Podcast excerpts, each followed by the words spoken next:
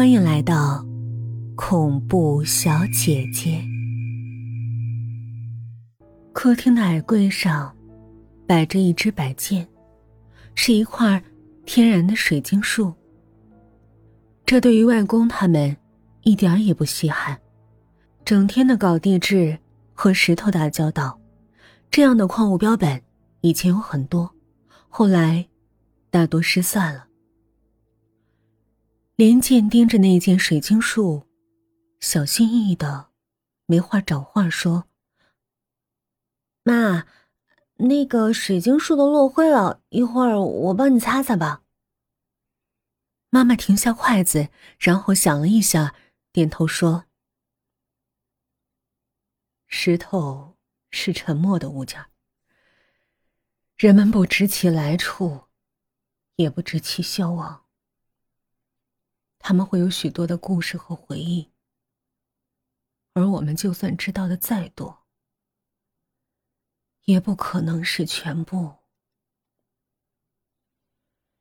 连剑擦拭着水晶的时候，手指接触冰冷的石块，突然想起以前姥姥常挂在嘴边的话。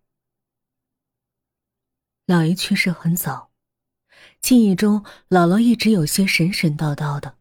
常常会说一些莫名其妙的话，而这一句，简直就是谶语，让人不明就里。那个夜晚，他很晚才睡，湿过水的手指微微发红，那么多的鲜血藏在皮肤下面，暗自涌动。第二天一早，莫林并没有来学校上课。连静也没觉得有什么不对，毕竟那种骄傲跋扈的女孩逃课是不稀奇的。他把余下的五十四颗珠子用手绢小心包好，中午放学后拿到一家玉器店，请人帮忙穿上。店员也没见过这种东西，拿起一枚仔细看了看，这真漂亮。是红宝石吗？连剑不在意那到底是什么，他知道，这是很重要的东西。他拿着缺少了一颗宝石的项链回到家，等到晚上再把它放回原位，并暗自祈祷，不要被妈妈发现了问题。而在下午，一股流言就已经在六中。全校范围内无限制的疯传了起来。你知道，莫林死了，他死在自己家的卧室里，就昨天晚上。更让人惊慌的是，他死因不明。这件事情很快就在学校闹得沸沸扬扬。林锦得知这个消息的时候，先是一愣。继而恢复了平静的表情，当做没有听到，心里却有了算盘。以莫林的张狂性格，他是绝技不可能自杀的。那他是怎么死的呢？和莫林是邻居的小九去打探了消息，他说：“哎，真是奇怪呀，莫林家是四楼，装了防盗网的。”根本没有外人入室行凶的可能，而且他死前就只喝了一杯牛奶。等到今天早上他妈妈叫他起床，就怎么喊都不应。惊后就发现莫林已经死了，表情相当平静，没有一丝痛苦的样子。小九对凑在一起的好事的同学们说完这些事儿之后，就开始大胆的妄加猜测。他说。如果莫林不是自杀的话，那就只有一个可能了，是他的父母。他说：“哎，如果莫林不是自杀的话，那就只有一种可能，是他的父母下的毒手。”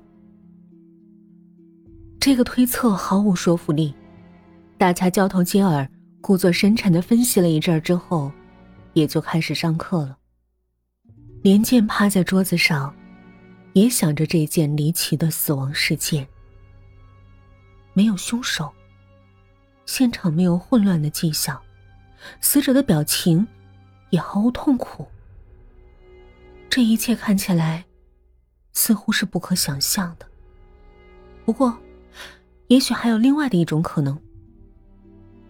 林健把手伸进口袋，小心的握了握那条项链。也许这真的是一条具有某种无法解答的神秘力量的项链。莫林因为损坏了它，它在断裂的同时，也就自动的诅咒了莫林。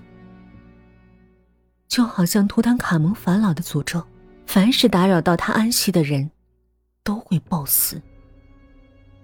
那么这条项链，是不是一样，也是一条被诅咒的神秘珠宝呢？这件事情在一向沉闷无趣的学校里引起了不小的波澜。吴桑认为，这会对连剑造成一些不利的影响，因而时时陪伴着他，着实让连剑觉得心安。那天放学是周六，学校不上晚自习，吴桑送连剑回家。七点钟的光景，又是初夏，空气中隐隐透着燥热。灿金色的阳光照着两个人。连剑怀了某些心事，后背微微渗出汗。很巧的是，在小区门口，这对刚刚热恋的少年，碰见了买菜回来的连剑的母亲。